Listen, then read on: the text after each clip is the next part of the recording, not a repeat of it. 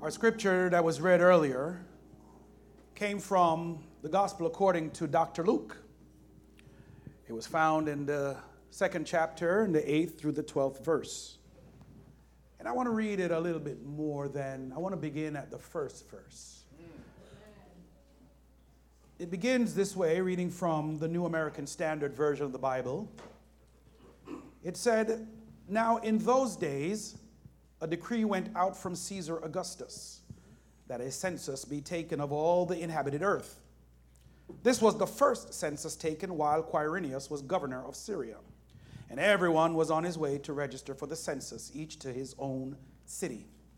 Joseph also went up from Galilee, from the city of Nazareth to Judea to the city of David, which is called Bethlehem, because he was of the house and family of David, in order to register along with Mary, who was engaged to him and was with child. While they were there, the days were completed for her to give birth. And she gave birth to her firstborn son, and she wrapped him in cloths and laid him in a manger because there was no room for them in the inn. Picking up verse 8. In the same region, there were some shepherds staying out in the fields and keeping watch over their flock by night. And an angel of the Lord suddenly stood before them, and the glory of the Lord shone around them, and they were terribly frightened. But the angel said to them, Do not be afraid, for behold, I bring you good news of great joy, which will be for all the people. For today in the city of David there has been born for you a Savior who is Christ the Lord. This will be a sign for you. You will find a baby wrapped in cloths and lying in a manger. I'm going to continue to verse 13. And suddenly there appeared with the angel a multitude of the heavenly host, praising God and saying, Glory to God in the highest, and on earth peace among men with whom he is pleased. When the angels had gone away from them into heaven, the shepherds began saying to one another, Let us go straight to Bethlehem then and see this thing that has happened, which the Lord has made known to us. So they came in a hurry and found their way to Mary and Joseph and the baby as he lay in the manger. When they had seen this, they made known the statement which had been told them about this child. And all who heard it wondered at the things which were told them by the shepherds. But Mary treasured all these things, pondering them in her heart.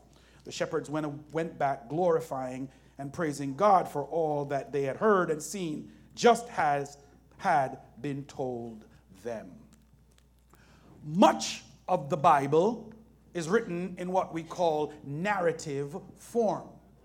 What this means is that the Bible uses the power of stories to convey messages that are able to shape the values, ideals, and convictions of peoples and nations across all generations. One of the reasons why stories are so powerful is because they have a way of bypassing people's defenses and getting straight to the heart of their hearers' deepest emotions and beliefs. I have often been told that I'm a good storyteller. And as I've thought about this, it occurred to me that what I have really been successful at doing is nothing more than reflecting on my own challenges, my own life experiences, how I have overcome in my life, and that when I talk about it, my whole body radiates my story. Hmm. In essence, I have literally become my message. And when I am my message, people are moved at the deepest levels. I've often said into this church, I cannot preach what I don't believe myself. Well, come on, preacher. But the truth is, as it relates to the message of the gospel of Jesus Christ, hmm. what really grabs the heart is when we hear how God stepped into the regularness of everyday life, infuses it with his power, and produces a testimony to his greatness. This is what it means when the word became flesh and dwelt among us. It's a story that God wants to tell, and He embodies the story itself in Himself. The word, the story, it radiates His goodness, and that's the essence of a storyteller. Being able to tell you something that their whole body is actually living and expressing what it is that they say they actually believe. Tell it, sir. Tell it. This is the testimony that has been shaping generations ever since those shepherds shared what they had seen and heard on that night. So, for today's message, I would like to tell you a little bit of their story. Now, considering the season we're in, I saw it most fitting to title this message, The Christmas Story. The people who are gifted at telling stories, we call them authors or storytellers. They're able to write with such precision and to use language in such a way that what they are telling you, even if it is fiction, it has an element of believability that compels you into thinking that what they write is true. But more than that, whether it is fact or fiction, stay with me, church, they are able to embed you into the story in a way that you can actually see yourself in it. When a storyteller is able to make you see yourself in the story, they have captured your deepest imagination.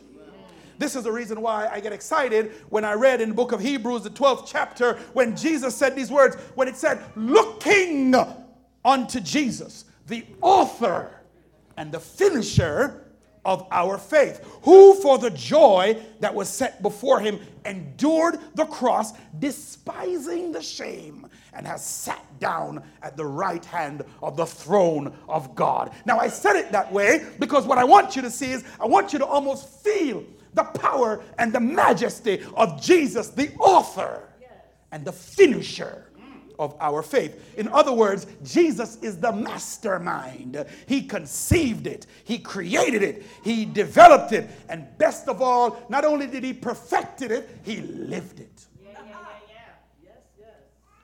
Jesus is the perfecter of faith. Therefore, we must pay very close attention to how he tells his story. Yes, Not history, but his story. And now, before we do that, though, we need to understand something called the back story. You see, before you can understand his story, you need to understand the back story. So let's see if we can. You see, the backstory, it, it, it is that thing that allows you to, to be more connected to the characters and the circumstances in the story. Y'all know what I'm talking about. The, the stories don't mean anything if you don't know what took place prior. Come on, preacher. You need the backstory yeah. in order to be able to appreciate the current story. Yes, sir. So Jesus in this book is telling us his story. And we must be careful that we not only look at it as history, but it's his story. And he is the master storyteller. So, so, so let's see if we can figure out a little bit of the backstory before we get to his story. In the book of Genesis, the third chapter and the 15th verses, we find these words recorded. God said, after the woman and the man had sinned, God said, And I will put enmity between you and the woman, between your seed and her seed. He shall bruise you on the head, and you shall bruise him on the heel. Here we see that this child of prophecy would be born of the seed of a woman. Now, this is important because, as you and I well know, women don't carry seeds. So, how is it even possible that God is telling them that the seed of the woman? What this means, therefore, is God was actually in the beginning of Genesis telling us that this child would be born of a virgin. That was what he was actually explaining back then, but you didn't really get it because we were still in the backstory. So we move all a little long, we move on a little bit, and we get to the book of Isaiah. And in Isaiah, the seventh chapter and the 14th verse, this is the words that we find. Therefore, the Lord himself will give you a sign. Behold, the virgin shall conceive and bear a son, and shall call his name Emmanuel. Now, that's Isaiah making it clear in the backstory. But we got to keep moving through the backstory. So we get to Micah, the fifth chapter and the second verse. And Micah says, But you, Bethlehem Ephrathah, though you are little among the thousands of Judah, yet out of you shall come forth to me the one to be ruler in Israel whose goings forth are from old, from everlasting. So, right away, we see that this is telling us where this virgin birth child is to be born in a place called Bethlehem.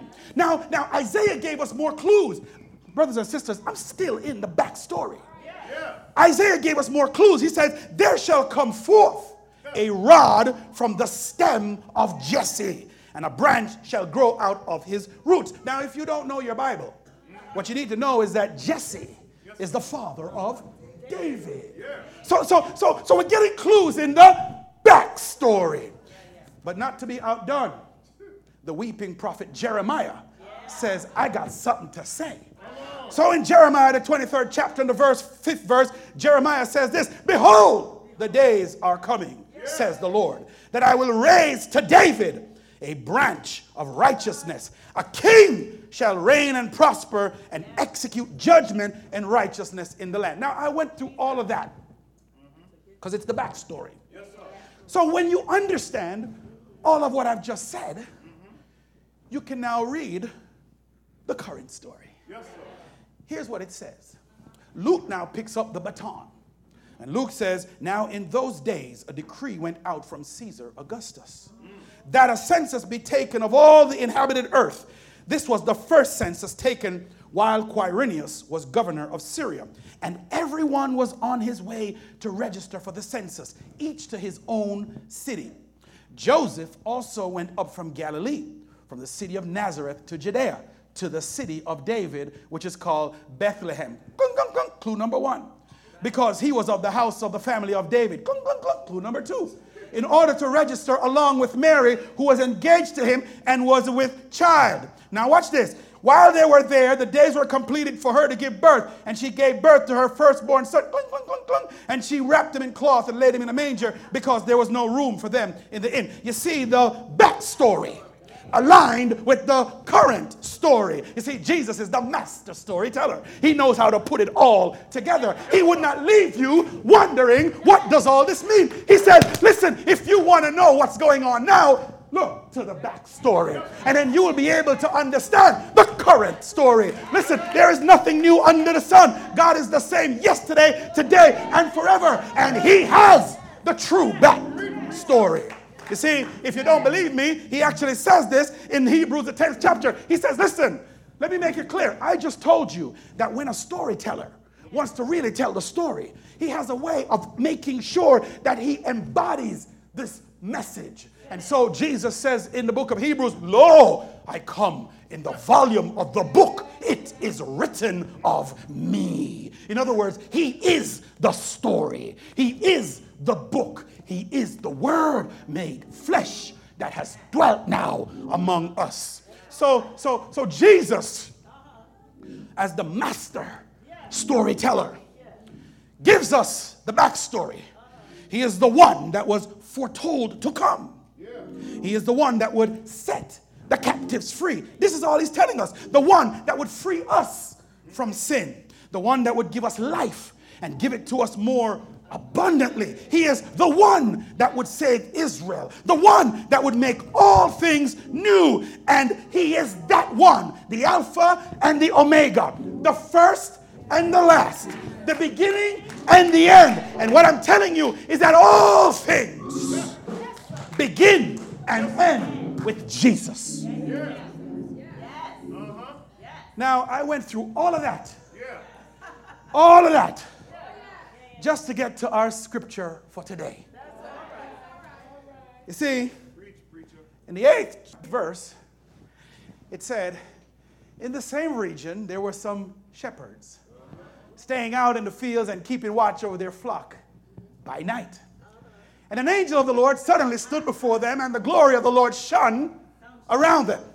And they were terribly frightened, the text tells us. But the angel said to them, Do not be afraid.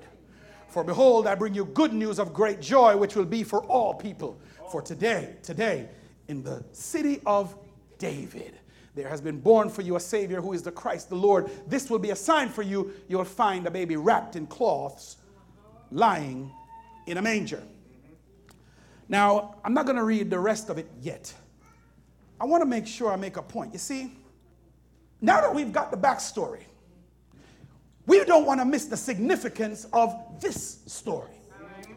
Of all the great prophecies found in the backstory of the Old Testament, of all the great people of renown, kings and queens, of all the great conquerors and builders of civilization, of all the great high priests and the magi and the sages, of all the rulers and the Caesars and the great men and women of history, I find it remarkable that the pronouncement of so great a message, a message of such cosmic implications, such global impact, would be left up to shepherds who were out watching their flocks by night.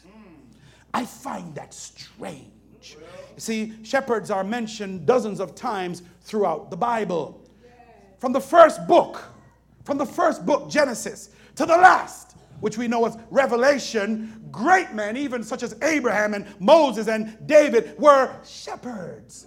The, the, the, psalmist David beautifully expresses the responsibilities and concerns of a good shepherd. People, and David says it himself the Lord is my shepherd.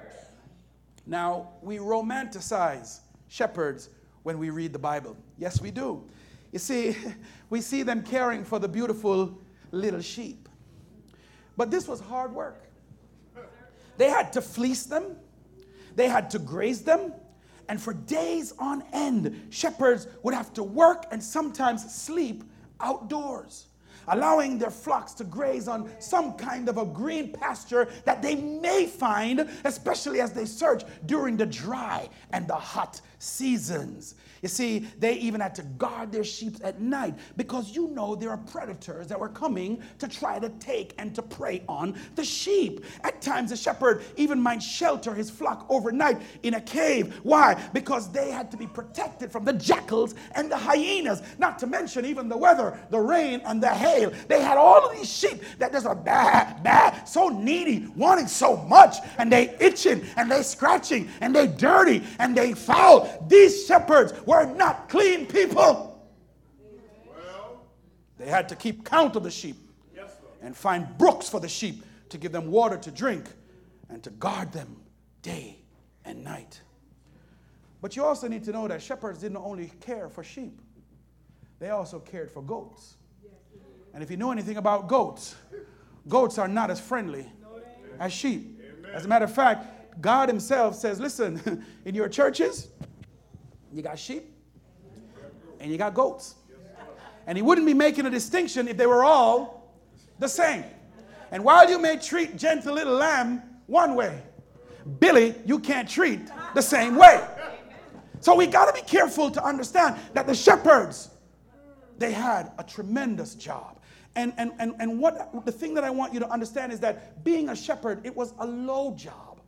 It wasn't something that you would consider something that you would aspire to. You're not going to go to Harvard or to Oxford or to Princeton to become a shepherd. Not going to happen. So, so the reason I'm going here is the fact that they were not celebrated people, and they certainly were not on the guest list at the cocktail party at the White House. They were everyday people doing a job that no one wanted to do. To make it more contemporary, brothers and sisters, and to make you understand what I am really talking about when I talk about this Christmas story, is that they were the dishwashers in our restaurants. The people who would mow our lawns, change the bed sheets in hotels, take out the garbage at our favorite pizzerias, the ones who would make the deliveries, folks who would tend to the many needs of the elderly in nursing homes and hospitals Teachers who would have to sometimes act as co parents because of the needs of children who are neglected by their very own parents. These, are, the, the, the, these were the waitresses and the waiters the barbers and the salon workers, the one who does your eyebrow and your nails and, and all of these things. And dare I say, dare I say, they were the immigrants seeking a better way of life. These are the shepherds of today. And as wonderful and as miraculous as the message of the birth of the Christ child is, I cannot get over the fact that the heavens would open up and to reveal the majesty of angels in all their celestial glory, to pronounce the greatest news of all news to shepherds out in the field watching their flocks by night. In fact, the text even goes so far as to say the angel of the Lord appeared suddenly. Then the glory of the Lord shone all around them. Then the angel of the Lord gave them the good news. And then the text again says, Suddenly, a multitude of the chorus of the angels appeared, praising God and saying, Glory to God in the highest, and on earth, peace among men with whom he is pleased. See, this is the part of the Christmas story that makes me most hopeful and which brings me the tremendous joy that I am trying to explain to you that shepherds who were considered at that time a people involved in one of the lowest forms of vocation, of making a living. People who no one aspired to being were the ones that God chose to tell his story. You see, you see, they were the first witnesses of the miraculous birth that Israel has been waiting for for almost 1400 years. From the time of Adam and Eve from the time they sinned in the garden of Eden through the travels of Moses and Joshua and, and, and the conquest of the judges the rise of the major and the minor prophets through the last prophet Malachi I am telling you that these shepherds watching their flocks by night were the first to get the good news God stepped out into the regularness of everyday life and infused it with his power and, resp- and produced a testimony of his greatness. You see, this story has been passed on, brothers and sisters, from generation through generation, and it began with those shepherds. And it is that same story that is being told today from shepherds like you and me. You see, the Christmas story is really the good news that, that no matter what your station is in life, no matter how low, how low you may feel in society, no matter how rejected or abandoned you may feel even right now, no matter how limited you think your educational level may be, no matter how disenfranchised or demoralized or dejected you may feel, no matter how estranged you are even right now from your family, my brothers and my sisters on this Christmas Sunday in 2018, hear me clearly. Do not be afraid, for behold, I bring you good news of great joy, which will be for all people. For today, in the city of David, there has been born for you a Savior who is Christ the Lord. And I join with the chorus of angels and the multitudes of heavenly hosts. And I say to you, glory to God in the highest, and on earth, peace and goodwill to all men and to whom he is well pleased.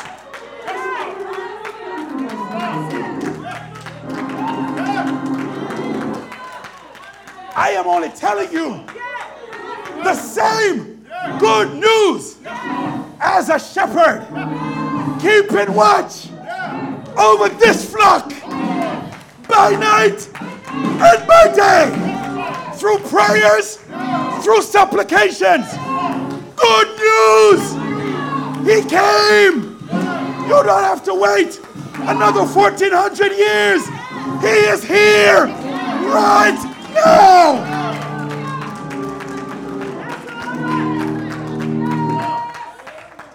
Christmas story.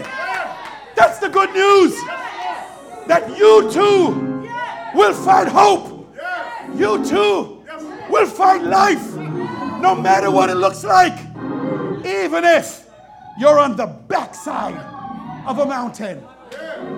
And so I close by saying, My hope is that for this Christmas season, beyond the family time and the exchanging of gifts and the presents, that you will take the time out to be a real shepherd of God and to give someone that good news that I just shared with you. Be that shepherd in someone's life. Share that good news. And that's the greatest gift that you could ever give to any person. Yes, the presents are nice. Yes, the gifts are wonderful. But can you imagine giving someone the gift of eternal life?